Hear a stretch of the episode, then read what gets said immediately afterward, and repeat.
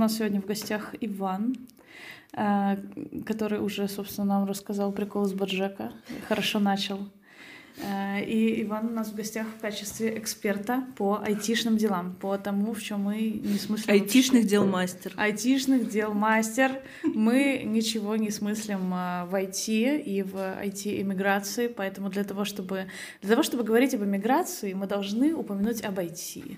Без разговора об IT разговор об иммиграции будет неполным. Он, чего-то в нем будет не хватать. Бедный в восторге от своей роли.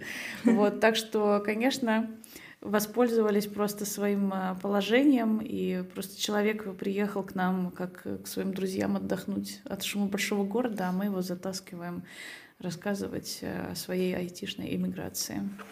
Э, айтишники — это определенный совершенно э, склад людей и вид людей, в том числе Сейчас... вид эмигрантов. Да, мы подумали, что нужно как-то осветить в том числе эту тему. И тут э, Иван удачно приехал, и мы подумали, что надо у него поспрашивать, а, как он вообще попал в Финляндию. И самое интересное, мне кажется, одно из самых интересных, что Иван еще и в университете учился здесь, поэтому он может еще и про это рассказать. Да, потому что мне кажется, что когда в интернете в широком смысле говорят об эмиграции, почему-то всегда по умолчанию говорят об айтишной эмиграции. И весь подкаст был задуман как, наоборот, как будто бы в противовес этой тенденции, потому что никто из нас не имеет отношения к IT, но мне кажется, было бы прикольно упомянуть хотя бы вот в одном выпуске... Чему мы противовесим. Да. Чему, чему мы противовесим. Да, чему, чему противовесим, да. У меня, такое, у меня такое предположение, что это происходит не потому, что, типа, больше айтишник, что, типа, в основном эмигрируют айтишники, а потому что в основном айтишники пользуются интернетом, простите. Ну, типа... Ну, да, это логично. В соцсетях там могут что-то написать и так далее. То есть человек, который переехал там ягоды собирать, Наверное, не, ну, не очень часто такие люди пишут в соцсетях. Да, наверное. Есть предположение. Ну, мне кажется, что такие люди скорее будут э, просто писать не в те соцсети, где сидим мы с вами, э, в каких-нибудь, не знаю, одноклассниках, например, или еще ну, куда-нибудь, да. или, например, в той же Риверии э, есть группа ВКонтакте, я думаю, что там тоже много людей. Вот. Я, правда, вообще не сижу на Фейсбуке, ВКонтакте тоже в последнее время не сижу, поэтому ничего не могу сказать поподробнее, но просто складывается такое впечатление. Вот. А если переходить к моей истории, то, да, как уже э, сказала Екатерина, я учился в университете, поэтому мой путь немножечко не такой типовой, как э, у обычных условных айтишников. То есть, э, ну как обычно, мы представляем ребят, которые работали у себя в фирме, потом какой-то прекрасный день получили офер от какой-нибудь зарубежной компании и переезжают вместе с а, полным пакетом релокации. У меня было прям вообще не так. То есть а, шоу 2000, Господь, дай бог памяти. 2000 Господь. 2016 год а, я заканчивал свой бакалавриат и размышлял насчет э, своего э, довольно ближайшего будущего, насчет конкретно магистратуры, нужна ли она мне, э, в какой форме, в какой, не знаю, занятости и так далее. Вот. Но потом я начал изучать программы в своем университете, обсуждать их вместе с родителями в том числе, и они мне сказали, что типа вот вообще-то у тебя в ВУЗе есть программа двойного диплома, ребята ездят, ездят, ездят, господи, ездят по разным странам. Вот. Я на тот момент был уверен, что учеба за границей – это что-то либо для совсем богатеньких ребят, либо что-то для совсем умных ребят, а ни к первым, ни к вторым я никогда себя не относил. Вот. А, ну, собственно, да, я посидел немножечко, поизучал а, программы, понял, что на одной из кафедр есть э, программа, э, где э, которая сотрудничает с Лапенранским технологическим университетом, который нынче живет и здравствует. Уже не первый год к тому времени люди ездили учиться в Опенранту. И я подумал, что, ну, в принципе, наверное, можно попробовать, особо не рассчитывая на успех. То есть у меня был такой вообще подход, типа, ну, я, конечно, попробую, типа, не получится, ну и хрен с ним. А если получится, то, ну, будет прикольно.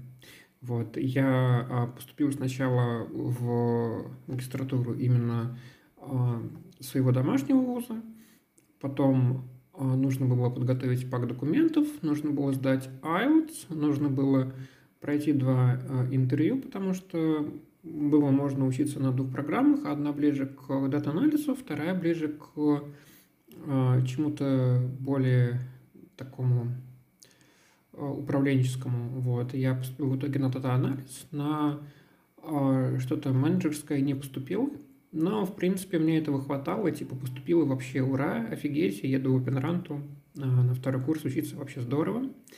Вот. А почему на второй?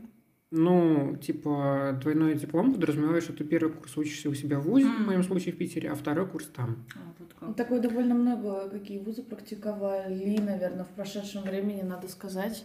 Э, по-моему, еще как минимум в Финеке я слышала, что есть такие программы, но ну, с Германией. Ну, это не важно, но в общем, к тому, что, да, как правило, два года. Первый год ты учишься у себя там в домашнем университете, потом уезжаешь куда-то за границу. Uh-huh. Ну и у тебя, Иван, обучение было на английском, да? Я uh-huh. просто... В Обенранте на английском, Вашка, да. А у просто себя... что не на финском. А, на английском, на английском. Причем это было бесплатно, несмотря на то, что обычно обучение на английском платное. Да, мы, это, мы это обсуждали в прошлый да, раз, что момент. недавно э, мы же обсудили это, кажется, да, мы обсудили что стало на английском платное образование Тут не так давно. Уже. Довольно ну, давно, несколько лет назад. А я ты, получается, 10... выиграл стипендию? А, да, я выиграл что-то вроде scholarship, то есть э, э, за обучение, получается, оплачивал сам же вуз, то есть Лапенранский технологический. Вот. А ИТМО платила стипендию что-то вроде 150 тысяч рублей в семестр, что хватало на, э, на аренду комнаты в Опенрансе и на всякие мелкие расходы, типа там еды и так далее. Вот. И, в принципе, э, особо много накоплений. ну, они, конечно, были бы кстати, но, в принципе, они не требовались. Это, кстати, интересный контраст э, как раз с моей и аналогичными историями людей, кто поехал учиться в колледж, потому что в нашем случае без накоплений никуда. Ну да, но вам и стипендию не платили. Нам не платили, нет. Ну, это просто, ну, просто интересная деталь. Вот, одна из. Хорошо, что у вас была такая возможность, хорошо, что вам стипендию платили. Это, мне кажется, очень щедро, особенно для российского вуза, ну, платить рублях, стипендию. Ну да, да, ну как бы тогда можно было, мне кажется, пользоваться и картами спокойно еще. Ну да, я пользовался, наверное, это не будет уже рекламой Рокетбанком, ныне почившим.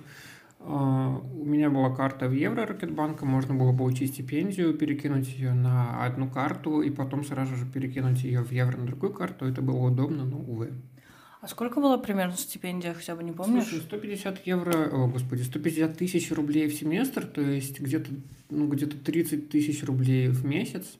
Нормально. А если перевести в евро, то, ну, может, евро 400-500. Ну, а комната стоила 250, как сейчас помню. То есть, ну, как раз, как я уже говорил, на аренду и на всякие мелкие расходы. А, вот. Получается, ну, проблема в том, чтобы ее получать, нужно было обязательно сдать первый семестр на хотя бы четверки. Вот. Но при этом мне повезло в том смысле, что э, оценки по предметам в Опенранском вузе трансформировались в оценки по предметам в моем домашнем вузе, и мне не приходилось, как некоторым другим моим а, фиалову а, сокурсникам а, после, например, учебы ехать в свои домашние вузы и что-то сдавать. Mm-hmm. То есть в этом смысле мне очень повезло, что хоть где-то процессы были налажены. Вот э, ты по той специальности, которую ты вуз заканчивал, ты сейчас работаешь по ней, или у тебя какая-то сейчас смежная специальность? Если я немножко так забегаю вперед, просто так как мы про учебу сейчас говорим. А, если честно, я бы сказал, что, ну, с одной стороны, можно сказать, что она примерно схожая, потому что IT, но с другой стороны, IT большое. И, и я бы, если честно, сказал, что скорее нет, чем да. Я про работу, да, я про работу уже тоже отдельно поговорю, и при, и при ее поиске тоже. Но в целом, в целом нет. То есть, по сути, мне учеба дала в первую очередь э, диплом местный, э, с которым я был приравнен э, с, к поиску, господи, с которым я в поиске работы был приравнен к местным э, людям, с которым я мог э, откликаться на джуниорские позиции и э, на них работать. Но я про это тоже отдельно еще поговорю.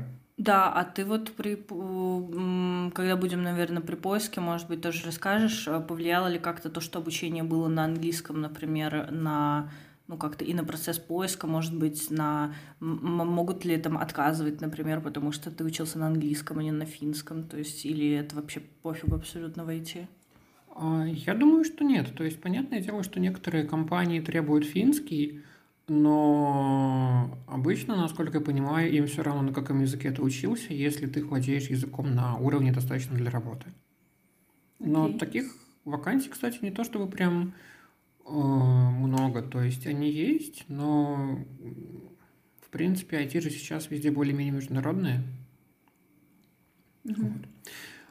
А если мы пойдем дальше по хронологии, то есть получается, что я закрыл одну сессию, потом закрыл другую сессию, и где-то, наверное, с а, марта-апреля я откликался на вакансии пачками, то есть я откликался на а, все, что связано с дата-анализом, поскольку именно про это был мой второй курс магистратуры, и я отвлекался про все, что на, на все вакансии, которые были связаны с тестированием, поскольку умудрился на первом курсе год работать ручным тестировщиком, и поэтому, ну, типа, чему-то научился, что-то я в этом смысле знаю.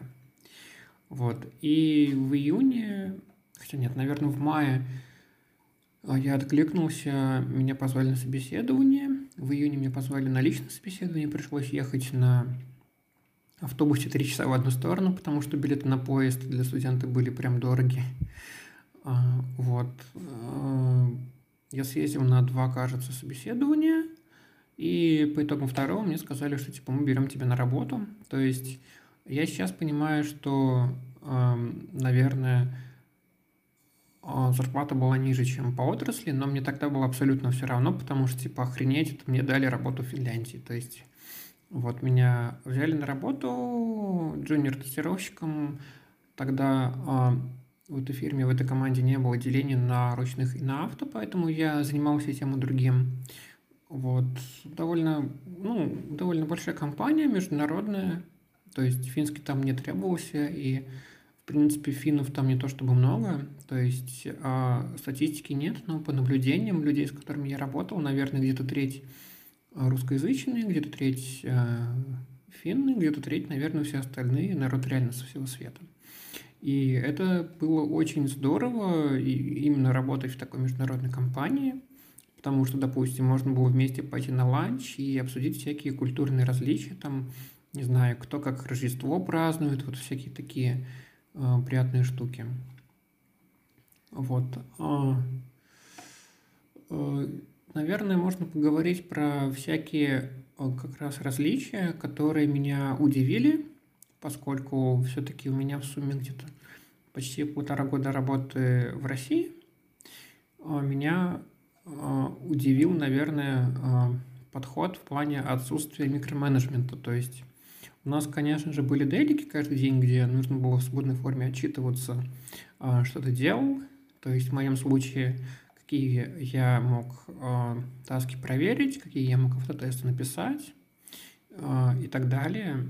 Вот. Но никто не стоял над душой, не спрашивал прогресса по задаче, как это часто бывало у меня в России. А, не оставил каких-то... Я вообще, наверное, по ощущениям, мне вообще, в принципе, никто не ставил задач. То есть а, мне просто сказали, что вот у нас такой-то проект, вот тут у нас, вот тут по такому-то адресу у нас джира. Вот, то есть везде приветствуется самостоятельность, везде приветствуется, как они это сами называют, а, bigger picture, то есть э, способность понимать вообще для чего нужно, то есть не просто условно красишь кнопки, а для чего, с какими целями, для кого и так далее. А, ну, в общем, очень ценится самостоятельность, очень ценится а, понимание, что ты делаешь, очень ценится какое-то умение ставить перед собой задачки, а, при этом не только на завтра, но и в целом, может быть, не знаю, на ближайший год – а, если мы будем говорить про более бытовые различия, то я офигел с того, как рано, оказывается, здесь обедают. То есть уже в 11-12 э, коллеги могут позвать на обед. Вот, ну, еще, наверное, стоит сказать про э, личное пространство. То есть оно замечается не только, например, на остановках, когда вы подходите на остановку, видите, что люди стоят на расстоянии друг от друга, может, в паре метров. Про это еще шутили во время короны, типа, «А, надо же, нельзя подходить друг к дружке ближе, чем на полтора метра. Господи, что так мало-то? Зачем так близко? Вот. А, это ощущалось еще и в отношениях в рабочем коллективе, то есть э, никто не скидывался на праздники, никто не, не знаю, не поздравлял с какими-то мелкими событиями, никто не доставал с какими-то расспросами, то есть, конечно же, а, бывал small но не более того. А так, ну, я так подозреваю, что подход такой, если, например, у тебя день рождения, ты хочешь всех поздравить, ты можешь, конечно, принести торт. Но если э, ты не хочешь его вообще вспоминать, то никто к тебе и лезть не будет. И, наверное, по мне это правильный подход, потому что, ну, у человека может быть разное настроение насчет тех же дней рождений. То есть, может, ты вообще не хочешь ни с кем общаться на эту тему. Вот. Э, фирма, где я работал, она была довольно большая, поскольку это была продуктовая компания, то и народ был сильно возрастной, то есть было много людей старше 40, старше 50. И в целом было маловато нерабочих активностей, то есть условно 4 часа вечера все уходят. Вот. А многие, кстати, работают именно с 8 до 4. Ну, страна жаворонков, возможно, поэтому отсюда ранние обеды и ранний уход с работы. А, вот, я проработал на той, а, в той компании почти пять лет, потом понял, что хочу углубиться именно в а, автоматизацию тестов. Сейчас работаю в аутсорсе. Пока что проекта нет, поэтому я просто учусь и планирую, возможно, если получится, сдать на какой-нибудь сертификат. Вот. Просто хочется попробовать для себя аутсорс, потому что то в первую очередь это возможность попробовать несколько проектов, не покидая компанию. А, ну и во-вторых, это комьюнити, то есть а, компания, которая специализируется на одной отрасли, и в ней есть а, люди, которые в этой отрасли шарят, они периодически устраивают какие-то сборища, они периодически обсуждают какие-то материалы, то есть есть у кого поучиться. Вот. Ну, Просто интересно, что из этого потом в итоге получится. То есть э, есть люди, которые имеют работу каждый год или еще чаще, но я, наверное, пока планирую задерживаться в каждом месте хотя бы несколько лет. Вот. Если немного по хронологии откатиться назад, то э, могу вспомнить некоторые отли... отличия, например, в университете. То есть я, к сожалению, не учился здесь в бакалавриате, но учился в бакалавриате в российском городе, э, в Петербурге. И по ощущениям, во-первых, меня э, поразило то, что, например, в том же деканате, ну, здесь деканат, здесь э, Students Office Affair, я не помню, как-то так оно называлось. То есть, ну, не суть, просто суть в том, что там были люди, которые готовы были реально тебе помочь. То есть, если ты пришел весь такой растерянный, там, не знаю, еще не привык говорить 24 на 7 по-английски, как ты пытаешься выразить вообще свои мысли, тебе пойдут на помощь, там, не знаю, отсканят бумажку, там, не знаю, подскажут, посоветуют, чуть только нос не подотрут. А, вспоминаете канат, где могли и наорать, это просто абсолютно разные вещи. Опять же, преподаватели относились не с высока, а наравне, то есть у нас было в порядке вещей, например, вместе пойти обедать, э, чего я у себя представить не могу, потому что я не знаю, как в других вузах, но, например, у нас всегда было, было отдельное помещение столовой для студентов, отдельно для преподавателей, отдельно для отдельное для ректора. У нас нет, кстати, типа, у нас типа, была одна на всех столовка. Чтобы каждый знал свое место, или что, я правда не очень понимаю, зачем, типа, Подожди, а что значит отдельно для ректора? Типа для ректора прям отдельная комнатка, там один маленький столик, один стульчик или как? Слушай, я не знаю, меня туда никогда не пускали, но подозреваю, что да. Тайная Ну, комната. Ну, может быть, он, его секретари, может, какие-нибудь, не знаю, его свита. Это жизнь, как это у нас такого не было. У нас, я училась в ЮФУ, и у нас была общая столовка на всех, и преподаватели туда ходили, и студенты, и курили все на одном крылечке вместе. Ну, это круто, но просто у меня довольно понтовый был универ. Вот. Поэтому, возможно, и э, такая дифференциация. Ну, то есть, получается, в финском такой иерархии какой-то ты не заметил? О, нет, наоборот, и преподаватели относились к нам с э, уважением, как ни странно, это было очень непривычно. А не было вот таких, э, я наверняка тебе в ВУЗе в России встречались преподаватели, вот такие, такие с, с уже в возрасте чаще всего дядечки или тетечки, которые очень, ну не знаю, сам, словом самодур, наверное, можно их описать, которые очень такие своенравные, очень много требуют, и вот и очень тяжело к ним найти подход. Чаще всего вообще встречались, может быть, что-то подобное? Или вообще какие-то сложные люди? А, ты имеешь в виду в Опенранте или у меня в родном городе? Нет, в родном я уверена, что ты такие, встреча... такие встречала, я имею в виду здесь, в Финляндии. А, нет, вообще нет никогда. Вот из других отличий, то есть э, это, наверное, процесс, как проходят экзамены, то есть все экзамены письменные, а на какие-то можно брать какие-то вспомогательные материалы, типа калькуляторов, словарей и так далее, то есть, ну, это обычно заранее известно. Типа ты приходишь, берешь э, свой список вопросов, пишешь ответы, встаешь и ходишь. При этом списать нереально, поскольку если заметили, что ты пользуешься телефоном, за это могут быть последствия вплоть до исключения. А списать у соседа нереально, потому что в одном помещении э, пишут экзамен по нескольким предметам. То есть, допустим, сосед справа может писать какие-то химические формулы, сосед слева может что-то чертить, сосед сзади может писать эссе на, не знаю, итальянском и так далее. То есть э, списать абсолютно не у кого и вообще без вариантов. Вот. Но вообще дозволяется три, кажется, попытки. Вот. И по их итогам ты, тебе будет ставиться высший балл. Вот. А, и если ты прям совсем а, тупенький, ты всегда можешь прослушать тот же самый курс еще один раз. Вот. Но это, к сожалению, было не актуально для меня и всех остальных ребят, которые учились по твоему диплому, потому что они были тесно связаны с расписанием в своем домашнем универе. А если бы я учился просто как, не знаю, обычный студент вместо вуза, тогда я бы мог составлять расписание себе на какое угодно количество лет. То есть, например, в местном бакалавриате можно учиться 2 года, можно учиться 3 года, можно учиться 4 года.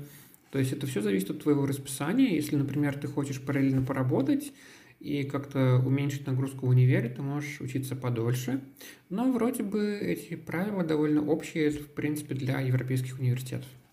То есть, получается, два года ты имеешь в виду э, вот программа, которая должна быть на 4 года, она впихивается в 2, то есть ты супер интенсивно учишься, и по итогам ты такой же диплом получаешь? Или Нет, я про магистратуру сейчас. А, ты сказал просто в бакалавриате можно а, 2 года учиться. В магистратуре, хотя в бакалавриате, я не знаю, можно, наверное, от 3 до 6, я бы так, наверное, сказал.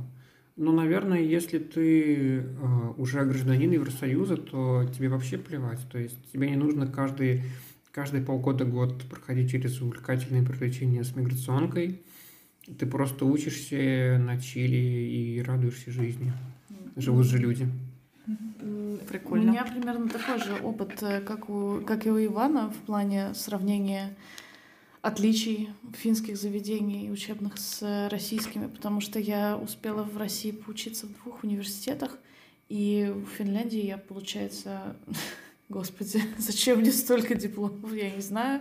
Но, в общем, короче, еще в Финляндии успела э, поучиться в колледже дважды э, и один семестр в университете. И как бы, несмотря на то, что мне семестр в финском университете, единственное, чем он мне помог, он помог мне понять, насколько сильно я ненавижу продажи. Я все равно благодарна этому опыту, потому что после него я как-то достигла вообще какого-то all-time low, и после этого смогла понять, чем я реально хочу в жизни заниматься. Но какие-то отличия я тоже успела заметить. Она достигла дна и смогла оттолкнуться. Она преодолела все трудности. Вот, да, а, именно так. Надо какую-нибудь драматичную музыку вставить на этот момент. А, обязательно, не забудьте. Я вообще не шучу даже. Вот. И очень было интересно сравнивать, потому что у нас, конечно, еще и я училась, как бы получается, с 10 по 15 годы в университете в России. И там, может быть, еще и порядки были немножко другие. У нас какие-то все были преподаватели, которые в основном очень много лет уже занимались этой работой, и они были, мягко говоря, консервативных взглядов. И чего я только не выслушала за время учебы. ну и, естественно, речи не шло о том, чтобы как-то повлиять на там, скорость обучения. Ну, какие-то... Я всего один случай знаю. У нас было... Нет, два случая я знаю на поток из, по-моему, сколько у нас было? У нас было человек 300, наверное, на потоке. Вот, когда люди могли как-то ускорить свое обучение по каким-то очень уважительным причинам. Хотя, может, я просто чего-то не знаю. Вот. У нас ускоряли, ускоряли обучение только вылетом. Вот у нас просто я училась на филфаке, и это была типичная картина, типа поступает на первом курсе до первой сессии у вас на... Ну, я училась на э, этой на ТИПНе, теория практика немецкого языка, но на отечка с нами ходила на всякие потоковые лекции, и вот отечка это стабильно поступает, типа э, 50 человек, После первой сессии их там 20 осталось. Отечественная? А, отечественная, ну, отечественная литература, русский а, язык. я подумал, это вообще фамилия это, Нет, нет, это, это типа будущие учителя русского mm. и так далее, русского литературы. Ну вот, да, у нас похожая была ситуация пару раз. Ну, в общем, э, и там, несмотря на то, что порой преподаватели были молодые, все равно очень чувствовалась жесткая иерархичность, и всегда э, они всегда держали дистанцию. Почему-то там всем нам казалось, что это супер важно, что вот мы там студенты, а не преподаватели. И, конечно, очень интересная, опять же, разница вот внутри Финляндии уже было сравнить университет и колледж, потому что, например, в колледже я заметила, что преподаватели все-таки большую какую-то педагогическую функцию на себя брали, воспитательную. Я не а в чем это выражалось? В смысле, я имею в виду, я, наверное, я просто тоже, опять же, после работы, уставшая, не очень хорошо иногда формулирую, брали на себя какую-то воспитательную функцию, а не только педагогическую. То есть, например, если в университете мы все были плюс-минус одного возраста, и студенты, и преподаватели, я училась на, поступила учиться на э, экономику, вот, и нас там было, ну, типа, мы все были плюс-минус 30 лет, э, Кураторы наши были, ну, то есть преподаватель, который курировал нашу группу, тоже девушка была, ей было лет, по-моему, 30. И там все между собой общались на равных. Эм, студенты, преподаватели, кураторы. И, собственно, вообще не было никаких с этим проблем. И каждый сам отвечал за то, что он делает. Никто никого не подгонял, никто ничего не контролировал. Ты сам делаешь все, что тебе надо, ты сам расставляешь, составляешь себе расписание. Если тебе нужна помощь, куратор тебе поможет, но в целом никто не лез. Учеба у меня была на финском в универе. В колледже все равно как-то куратор, есть, во-первых, куратор как-то группы, который отвечает за группу, и есть еще твой личный куратор. Ты прикрепляешься к какому-то преподавателю, у которого, как правило, несколько таких вот студентов, которых э, он курирует э, и отвечает на вопросы там вот ну на самые тупые просто а как какать? А как мне посмотреть мои оценки? Как мне записаться на курс? Еще что-то потому что мало того что мы, в смысле, мигранты, кто приезжал учиться в колледж, не знали, не, ну, не понимали вообще порой, что нам говорят на финском, просто потому что не знали соответствующего э, просто словарного запаса, у нас просто еще не было.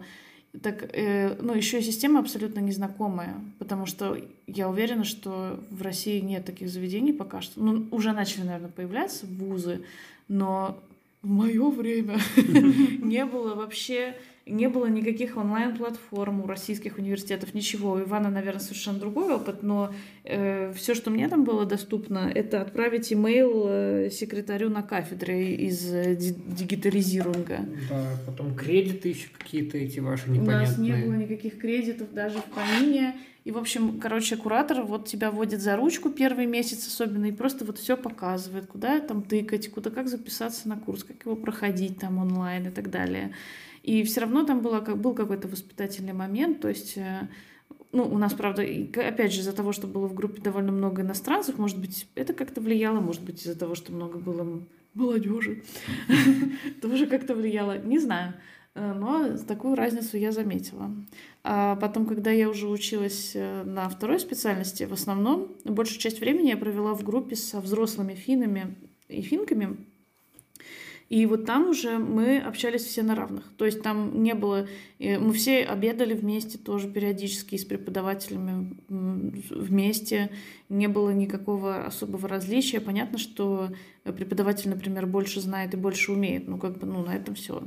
Я думаю, что тут два фактора, поправь меня, если я не права, но у меня такое предположение, что, во-первых, они были действительно, ну, типа, дети по возрасту, типа, там были же, если я правильно помню, да, даже младше 18 люди. Да, да. Типа, 16, 17, 18 лет, ну, даже 18 плюс 19, все маленькие еще.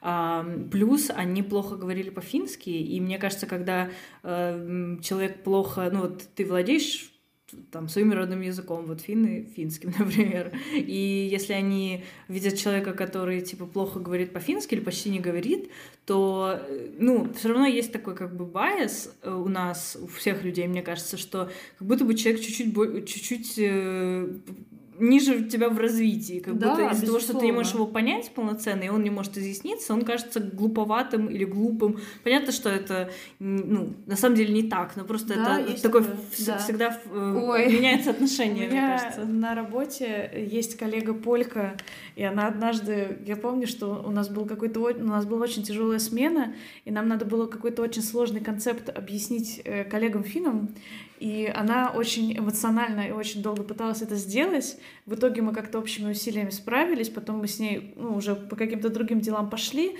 И она мне в сердцах сказала тоже вот, ну, тоже как бы я... Это отдельный повод для Ора, то, что мы как бы вроде как э, две славянки, русская и полька общаются между собой на финском. Это просто как будто из анекдота. Но она мне говорит, уже просто, когда мы одни остались, она такая, Татьяна, вот ты меня поймешь, я, может быть, иностранка, я, может быть, не говорю на финском как на родном, но я же не тупая. Почему они со мной говорят, как будто я тупая? Вот да, мне кажется, что сразу ощущение, как будто у человека носителя, что он с ребенком разговаривает, и поэтому сразу, типа, вот да. он глупенький, надо его, мало того, что он и так ребенок, там вот да, ваши одногруппники, да, да не, не исключая тебя, типа, и так их нужно за ручку водить, так они еще и э, говорят слабо на языке, все, они их, они просто дети, вот а, и они маленькие, с ними надо как с детьми. Как Пожалуй, будто, да? что так так, да. Ну, либо еще есть другой вариант реакции. Это полный ступор и вообще просто, ну, отрицание ситуации, когда, например, ты разговариваешь с финном, он тебе что-то говорит, э, ты не понимаешь, ты просишь повторить, например, или сказать другими словами, человек говорит то же самое. Иногда но говорит, громче. Но, иногда говорит то же самое, но громче. Абсолютно теми же самыми словами, не меняя ни выражения лица, не добавляя ничего, то есть не показывая тебе картинку, э, не добавлять жестов, ничего, просто повторяет то же самое. Мне кажется, это либо замолкает и все. Это много, многих людей. Я, нет, нет, у меня нет к финам претензий по этому поводу, я просто угораю немножко. Мне кажется, это вопрос даже не национальности, а возраста. То есть мы когда со старшими родственниками путешествуем, они иногда тоже могут где-нибудь что-то сказать по-русски, потом видя, что их не понимают, сказать то же самое, но громче. Так что это такая тема очень распространенная. Да. И вообще ты сначала смотришь телевизор, угораешь над Равшаном и Джамшутом, потом вырастаешь и становишься таким же Равшаном, и уже не так смешно. Уже не смешно, да. У меня вопрос про... Э, ты, ты когда про студенчество, э, про разницу рассказывал, там, с деканатом и так далее, я подумала, эм, что как же... Как насчет студенческой жизни? Я не знаю, насколько активно ты в ней участвовал, но, типа, вот в России как как-то, мне кажется, в плане каких-то активностей она довольно слабая. То есть максимум это там, наверное, студенты в общаге что-то себе устраивают, там бухают вместе, я не знаю, что-то еще такое делают. А вообще есть ли какая-то условная студенческая жизнь в в университете там организовывается ли что-то, или, может быть, студенты сами там себе что-то устраивают, какой-то досуг? Ну, я опять-таки скажу про опыт Run, потому что я не совсем уверен, как, например, а, оно будет даже, например, в Хельсинки. Но в Run я думаю, что студенческой жизни было очень много, и я бы условно поделил мероприятие как мероприятие для местных ребят, потому что первокурсники тоже требуют времени и туз, и на мероприятия, которые устраивают Erasmus для обменников и как раз студентов Double Degree. То есть вторая туса была более такой международной. Я помню, что мы когда приехали, нам выдали расписание на первые недели 2-3, и там каждый день э, что-то было, то есть это были какие-то неформальные экскурсии, это были какие-то а, игры на ориентирование, это были какие-то квесты, это были какие-то походы в сауну, то есть первые две-три недели каждый вечер что-то было, а потом народ как-то уже начал самоорганизовываться, то есть, то есть мы собирались у кого-то на хатах, мы собирались в а, гильдруме и что-то делали. То есть я думаю, что студенческая жизнь, она была сильно ярче, чем в Питере, во многом за счет того, что в Опенранте особо кроме нее особо заняться и нечем.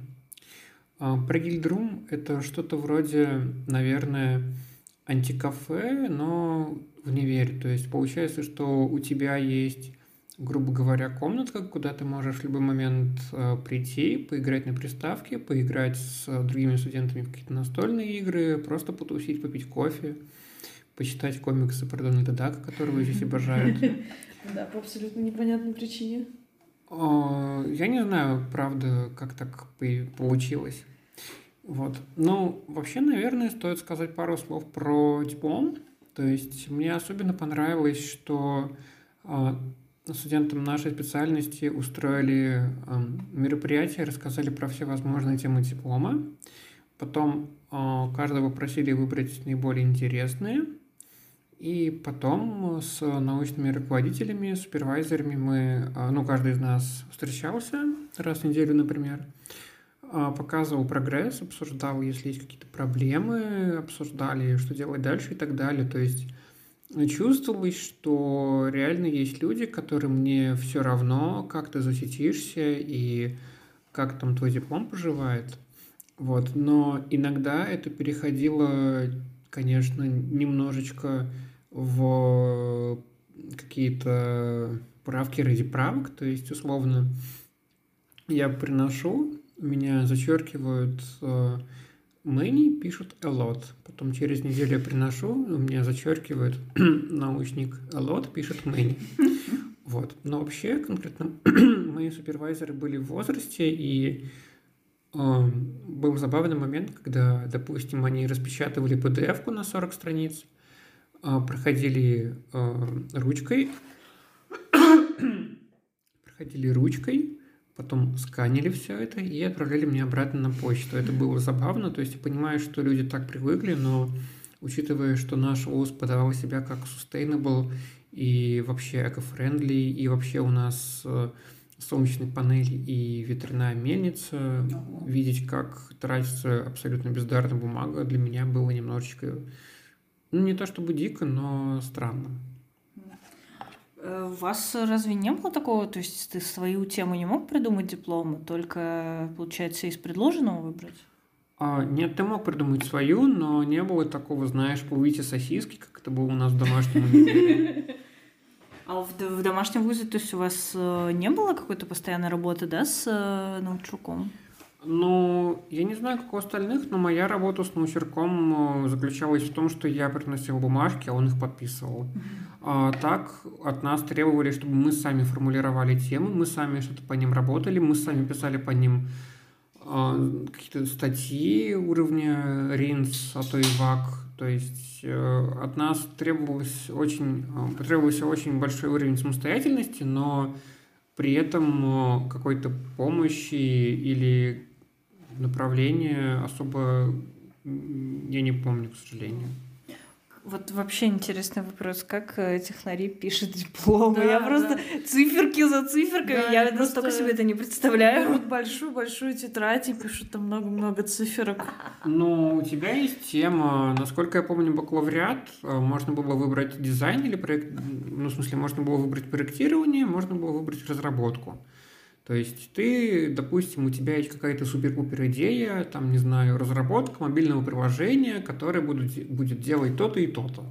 Вот, и ты пишешь какое-то простецкое рабочее приложение, потом ты пишешь по нему диплом, то есть обзор аналогов, предпосылки, актуальность и так далее. То есть ты что-то проектируешь, либо ты что-то не знаю, программируешь и потом уже пишешь, описываешь его в подробностях. То есть, по сути, э, диплом в таком случае выступает как описание проекта твоего, который ты сделал? Ну, сам проект и его описание, да, то есть, э, например, э, мой диплом уже в OpenRanте заключался в том, что у меня был огромный датасет, и я на основе этого датасета э, хотел предсказать господи, это же датасет в будущем, грубо говоря. То есть у меня были данные а, о погоде, данные о а, энергопотреблении и энергопроизводстве, и мне нужно было сделать предсказание на какой-то срок вперед, на две недели или даже больше.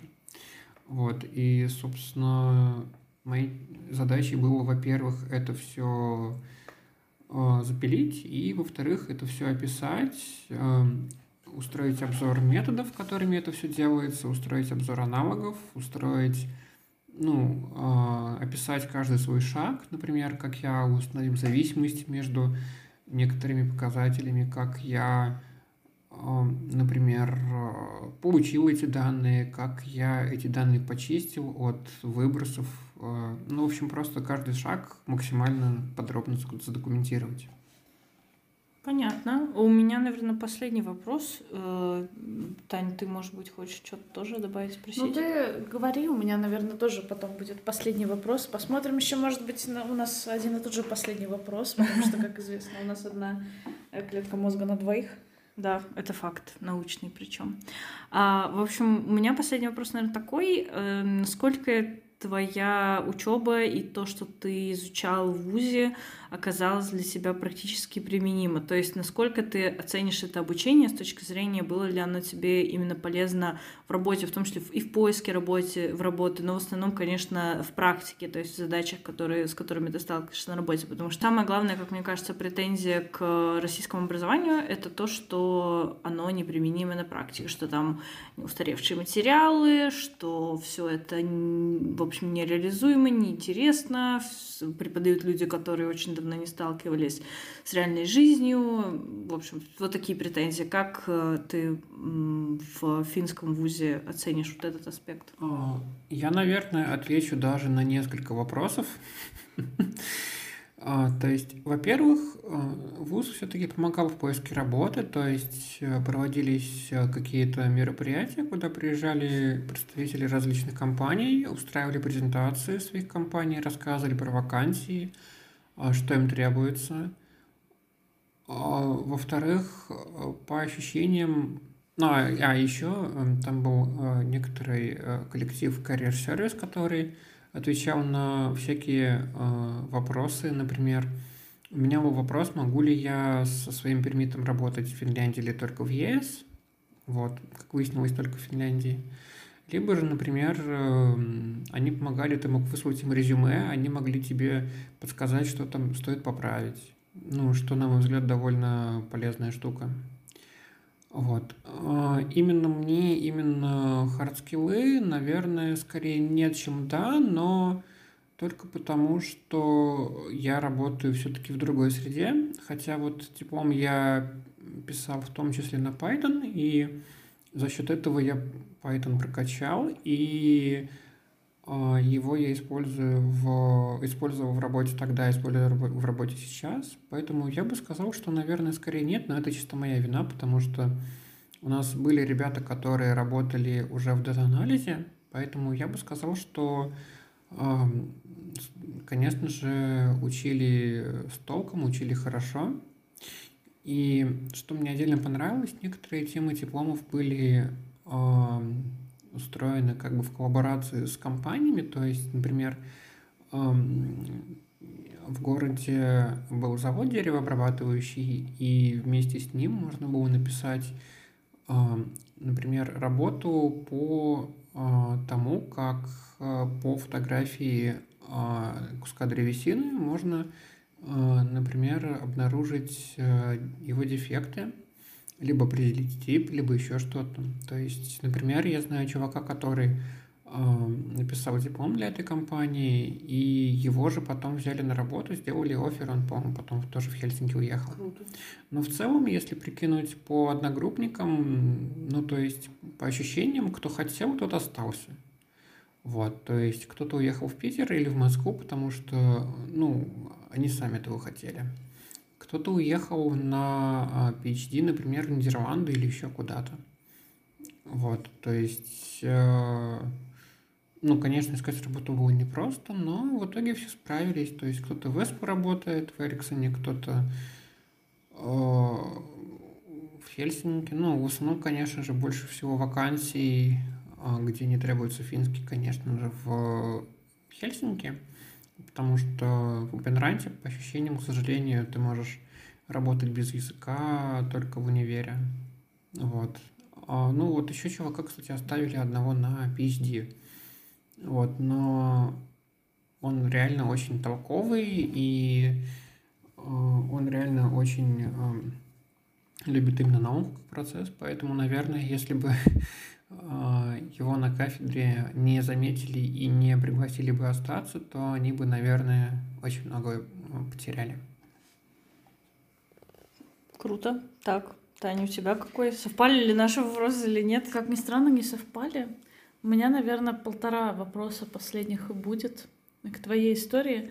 Э, первое, ты уже упомянул в самом начале, что твоя история и твой путь эмиграции айтишников в Финляндию был не совсем обычным, ну, как бы не совсем такой, как у, как у большинства. Нетипичный. Да, нетипичный, спасибо. Я растеряла все слова, как обычно. Нетипичный способ для айтишника. И мне интересно, насколько он уникальный. Много ли ты знаешь э, людей с плюс-минус похожим бэкграундом, и Второй, наверное, вопрос — это жалеешь ли ты, что что-то может быть, ну, что этот путь был именно такой, или наоборот, ты рад, что он был именно такой? Хотел бы ты пойти по традиционному пути? Или тебе твой старт дал гораздо больше возможностей, чем а, традиционный в России, и потом уже релокация в Финляндию?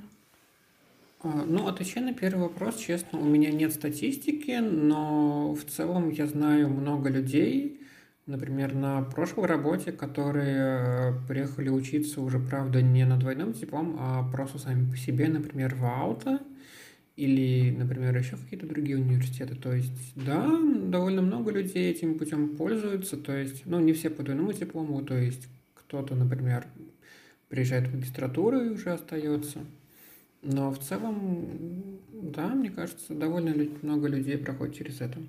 Отвечая на второй вопрос, а, я вообще об этом ни разу не пожалел, потому что поучиться, получить опыт именно студенческий в другой среде, это довольно ценно, наверное, даже не потому, что ты ходишь на пары и потом получаешь корочку, а Просто, наверное, потому что ты погружаешься в международную среду, а, но не когда ты работник и уже чем-то обременен, а когда ты простой студент, который может немножко пораздолбайничать, походить на вечеринки, а, пообщаться в международной студенческой тусе, потому что, опять-таки, много людей – было приехавших по обмену. У нас там были японцы, французы, поляки, итальянцы, с помощью кого, кого только не было. То есть Ну, опять-таки, я ни разу не пожалел, потому что одно дело, когда ты просто проходишь мимо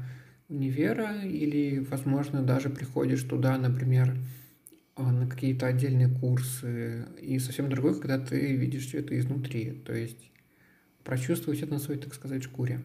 Вот. А, периодически мелькают, конечно же, мысли пойти на еще какую-нибудь магистратуру в какой-нибудь тот же ауто, но, например, я понимаю, что с full-time работой я это уже, к сожалению, не потяну. Вот.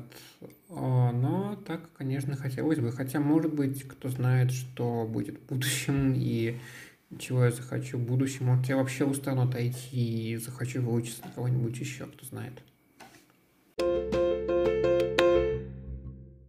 Значит, э, сегодня пробуем Пасху. Она же Паша для своих.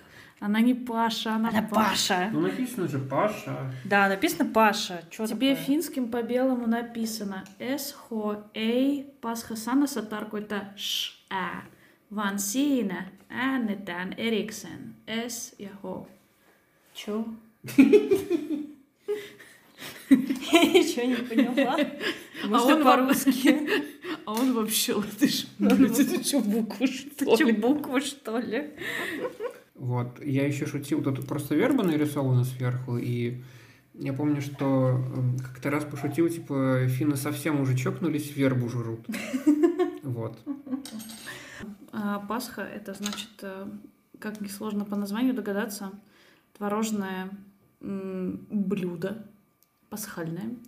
И на Пасху его готовят, э, как правило. У нас недавно был э, в чате с друзьями, кстати, спор, что такое Пасха. Пасха — это творожное, значит, блюдо пасхальное, или Пасха — это кулич просто так называют. Пасха это кулич, а праздник. Пасха это Пасха.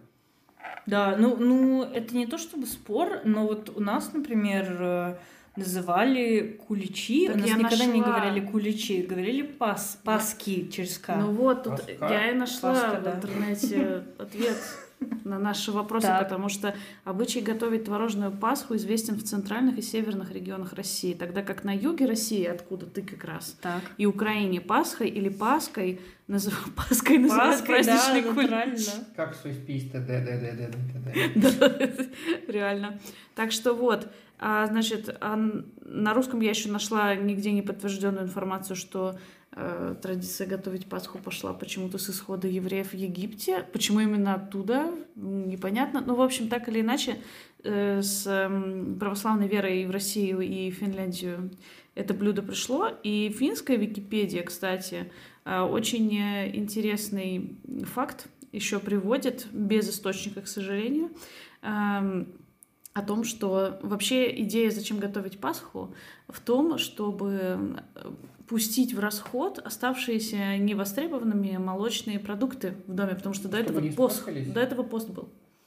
М. Да, и молочка не использовалась, и чтобы куда-то ее использовать, делают вот эту вот э, Пасху. Яйца, видимо, по той же самой причине. Да, скорее всего. Ну и вот, значит, э, туда в состав э, входит, кроме творога, еще сливки, сахар, Изюм, яйца, цукаты. масло, эм, ваниль или, например, эм, Изюм и цукаты, Иван подсказывает. изюм и цукаты, и миндаль иногда. Да. Я пробую впервые. Э, Я даже в России никогда этого не ела. А Таня с Иваном уже пробовали. Ну, в России э, вообще я так-то питерский, в Питере родился и вырос. Вот, ну, это к обсуждению, что где считают Пасхой. Вот, и ровно один человек на моей памяти к Пасхе делал Пасху из творога. Это соседка, который, господи, 80, не помню сколько лет, в общем, дай бог ей здоровья. Она молодец, бодрячком.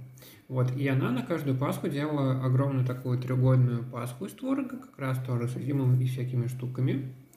Вот, и вообще в целом я люблю творожную массу, но не люблю зерненый творог, он, на мой взгляд, не очень, но это все вкусовщина, вот. А здесь я иногда покупаю творожную массу в эстонских, например, магазинах. Вот, с ними, к счастью, в Хельсинки нет проблем. А здесь Пасху я покупаю не первый год, и это такой довольно приятный десерт, в меру сладкий, в меру творожный. То есть, э, Если, например, прям мями все спорят, можно ли это есть и как это вообще есть, то Пасха, мне кажется, вызывает сильно меньше споров. Ну, это более какой-то нейтральный как будто бы продукт. Я вот сейчас попробовала, ну, я не люблю изюм просто, если честно. Но это как бы мои проблемы. Он не очень, ну, относительно... Ну, хотя нет, для творога это жирно, 11% довольно. А где ты видишь 11? А вот э, вон расва сзади на 100 грамм. Смотри. А, ну... ну, раз так 11,9. Я Ну не да. знаю, поэтому...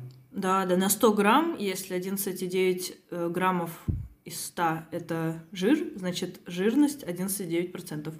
Ну, наверное, да. Потом смотри, сахара 20 грамм на 100.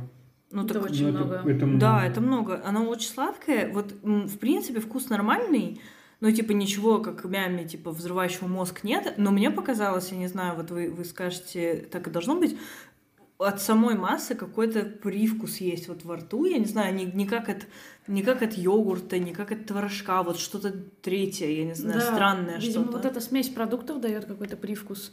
Да, мне вот он мне не очень понравился, если Интересно, честно, а, привкус. то, что вот было в интернете написано там вот это про яйца, там сливки и так далее, это опционально или это во все кладут? Вот здесь у нас состав творог, да, безлактозное Масло, масло, сахар, желток. Вода, апельсиновые... апельсиновые, э, да, апельси- корки, да? Да, да, вот как это называется правильно? Цедра. Да, цедра, Жела- желатин, пектин, соль, лимон, апельсин, масло. Пектин, по идее, это как раз то, что делает его таким густым. Мгм. М, Ну, вообще, конечно, домашняя пасха была сильно вкуснее, как это ни странно. Ну, а ты вот говоришь, ты покупаешь э, иногда. Ты вот такое покупаешь Ну, или я какую-то другую? покупаю... Ну, ты имеешь в виду творожную массу или именно пасху? А, ты покупаешь именно творожную массу Я или покупаю в эстонском творожную массу и с удовольствием ее ем. Она куда более нейтральная и обычно без изюма, хотя, конечно, разные бывают. А именно Пасху я, кстати, в этом году еще не покупал, но иногда на Пасху именно покупаю. Мгм. Понятно. Ну, в общем, в, целом нормальный продукт, ничего против не имею, но вот привкус мне не очень Ну и понравился. плюс, конечно, 20 грамм сахара, но стоит это прям much. Это прям вообще реально мощно. Да, согласна. Ну, я ела, когда мне ее давали бесплатно. Бывали такие оказии в жизни, поэтому... Любимый сорт Пасхи, бесплатная. Да, учитывая, что ее иногда произносят через ко, меня это просто вс- всегда вызывает улыбку радостную трех, трехлетки, которая услышала слово жопа, потому что по-фински Пасха это дерьмо, и бесплатная Пасха звучит просто идеально. Бесплатная Пасха только в доме престарелых. За бесплатную Пасху платить не надо. В общем, почему они так яростно защищают свое говно. Вот именно, это же ценность большая. А, в общем, мне, мне нравится, когда мне ее дают бесплатно, и мне больше особо нечего жрать с кофе по утрам. А так, ну, не знаю, сама я бы не купила, хотя ничего против не имею, и попробовать чисто как культурный experience было интересно. Как культурный, да, но вот типа если выбирать, например, ш- ну, э- это действительно вкуснее будет взять, например, творожную массу, как Иван говорит, либо просто какой-нибудь творожный йогурт там даже просто, если ты хочешь что-то небольшое. Мне кажется, было бы интересно приготовить домашнюю. Я просто э, совершенно нерелигиозный человек, выросла в нерелигиозной семье, не люблю творог, и вообще мимо меня совершенно вся эта ты, традиция ты так прошла. это сказала, как будто любовь к творогу связана с религией напрямую. Ну, Конечно, это же всем известно. Ну, в общем, короче, у меня не было ни так, ни, ни с одной стороны, ни с другой особых поводов это пробовать до Финляндии. Я вообще с э, феноменом творожной Пасхи познакомилась в целом как раз-таки уже после переезда, несмотря на то, что знала о его существовании, но мне вообще никогда не было это интересно. И мне теперь стало любопытно попробовать, может быть, самим сделать такую. Я даже не знаю как. Ну, ну в целом, я наверное, видела, я пока research делала в интернете, там был миллиард рецептов Мгм. на финском и на русском. и Ну, на это если ты, языке. если хочешь готовить, это ты сама будешь готовить. Нет, я чисто в теории говорю, я не настолько, пожалуй, мне не настолько интересно. Ну, типа, берешь творожную массу, добавляешь туда всякие штуки и все. Я не знаю, правда. Стабилизировать надо Да. еще как-то. Наверное, да. Но творожная масса, мне кажется, она уже довольно такая Но оно просто оно здесь, видишь, а здесь же оно измельченное, как бы по Ну. сути творог в пыль, то есть оно здесь очень мелкое. Пожалуй, да. И тебе нужно, ну хотя может оно и само будет э, стабильное, Ну, действительно, я не кажется, знаю. Попробуешь, не узнаешь. Это факт. Придется пробовать. Ну, уже все, уже да. даже уже обе Пасхи отгремели. Да, отгремел, отгремела Пасха молодая. Вот. Ну, в общем, было прикольно. Да, неплохо. Мне нравится.